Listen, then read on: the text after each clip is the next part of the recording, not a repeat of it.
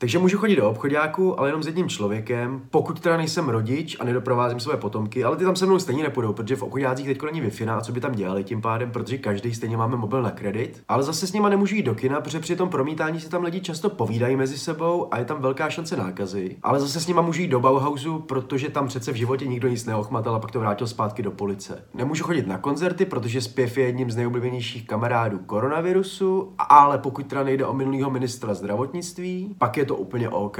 Můžu jít do restaurace, ale maximálně se třema lidma a když odejdeme do 8 hodin večer, tak jsme úplně v klidu, ale nedej bože, abych se zvednul od stolu a nenasadil si roušku, pak je to problém totiž, protože prakticky ono na ten talíř v kuchyni nikdo nešahá, že jo. Já nevím už, já fakt nevím, jako je to, je to strašidelný, jak si s náma hrajou. Zase říkám, nezveličuju tu nemoc, já zveličuju ty opatření a ty nařízení, které dostáváme. Je spoustu případů, kdy koronavirus prostě ved k nějakým závažným a i trvalým následkům a příznakům, ale na druhou stranu prostě která nemoc nemá takhle extrémní příklady. Každopádně jde mi o tohle. Ty opatření jsou naprosto k smíchu a ani na vteřinu by mě nenapadlo, že si to nemyslejí i ty lidi, kteří je vydávají. Přece i oni musí vidět, tak nelogický jsou. Koronavirus je svinstvo, o tom žádná, ale nebude mít zdaleka takový dopad na nás, jako mají ty opatření. Ať už jde o domácí násilí, který rapidně roste, nebo ať už jde o procenta sebevraždy, kde jsou ty čísla naprosto k neuvěření. Ať už jde o padáky z práce, díky kterým je nespočet lidí bez domova. Nebo prostě a jednoduše o to, že si všichni oslabujeme imunitu díky rouškám, který se naše tělo snaží vytvářet a který se naše tělo snaží zlepšovat, tak my dáváme do hajzlu díky rouškám. Tolik restaurací, klub, kin, divadel, nechtových salonů i kadeřnictví budou muset zavřít kvůli tomu, že jednoduše nemají na to a nejsou schopní uživit už ani majitele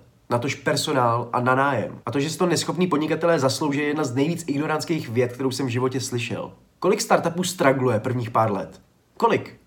99%? Protože proto se tomu říká startup, protože se snažíš něco vybudovat a snažíš se, aby tě ten podnik uživil. A prvních pár let to nikdy není jednoduchý. Prvních pár let si vždycky na mizině.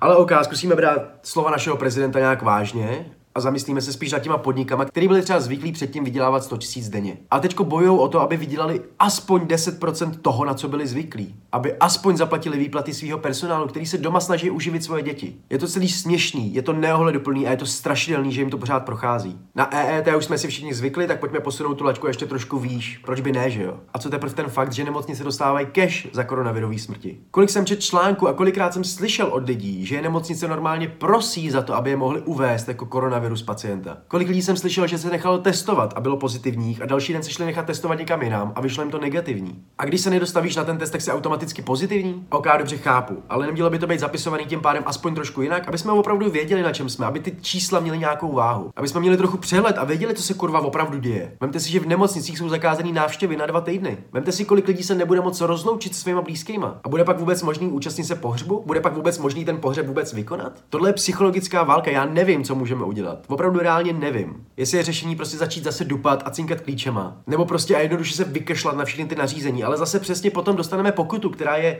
ve většině případů hrozně vysoká. Tuhle šaškárnu tady řešíme už 6 měsíců. To je oproti původním dvou týdnům docela rozdíl. Tohle je jenom začátek a my míříme do propadliště, z kterého se prostě nevyhrabeme. Protože každý den jenom poslušně čekáme na to, co na nás dneska vybalej. Můžeme s tím něco dělat? Já se vás reálně ptám, opravdu se ptám, můžeme s tím něco dělat? Můžeme nějak oponovat? Budeme jako slyšený nebo prostě už je to prohraný zápas, kam jsme hodili ručník do ringu dřív, než začalo první kolo?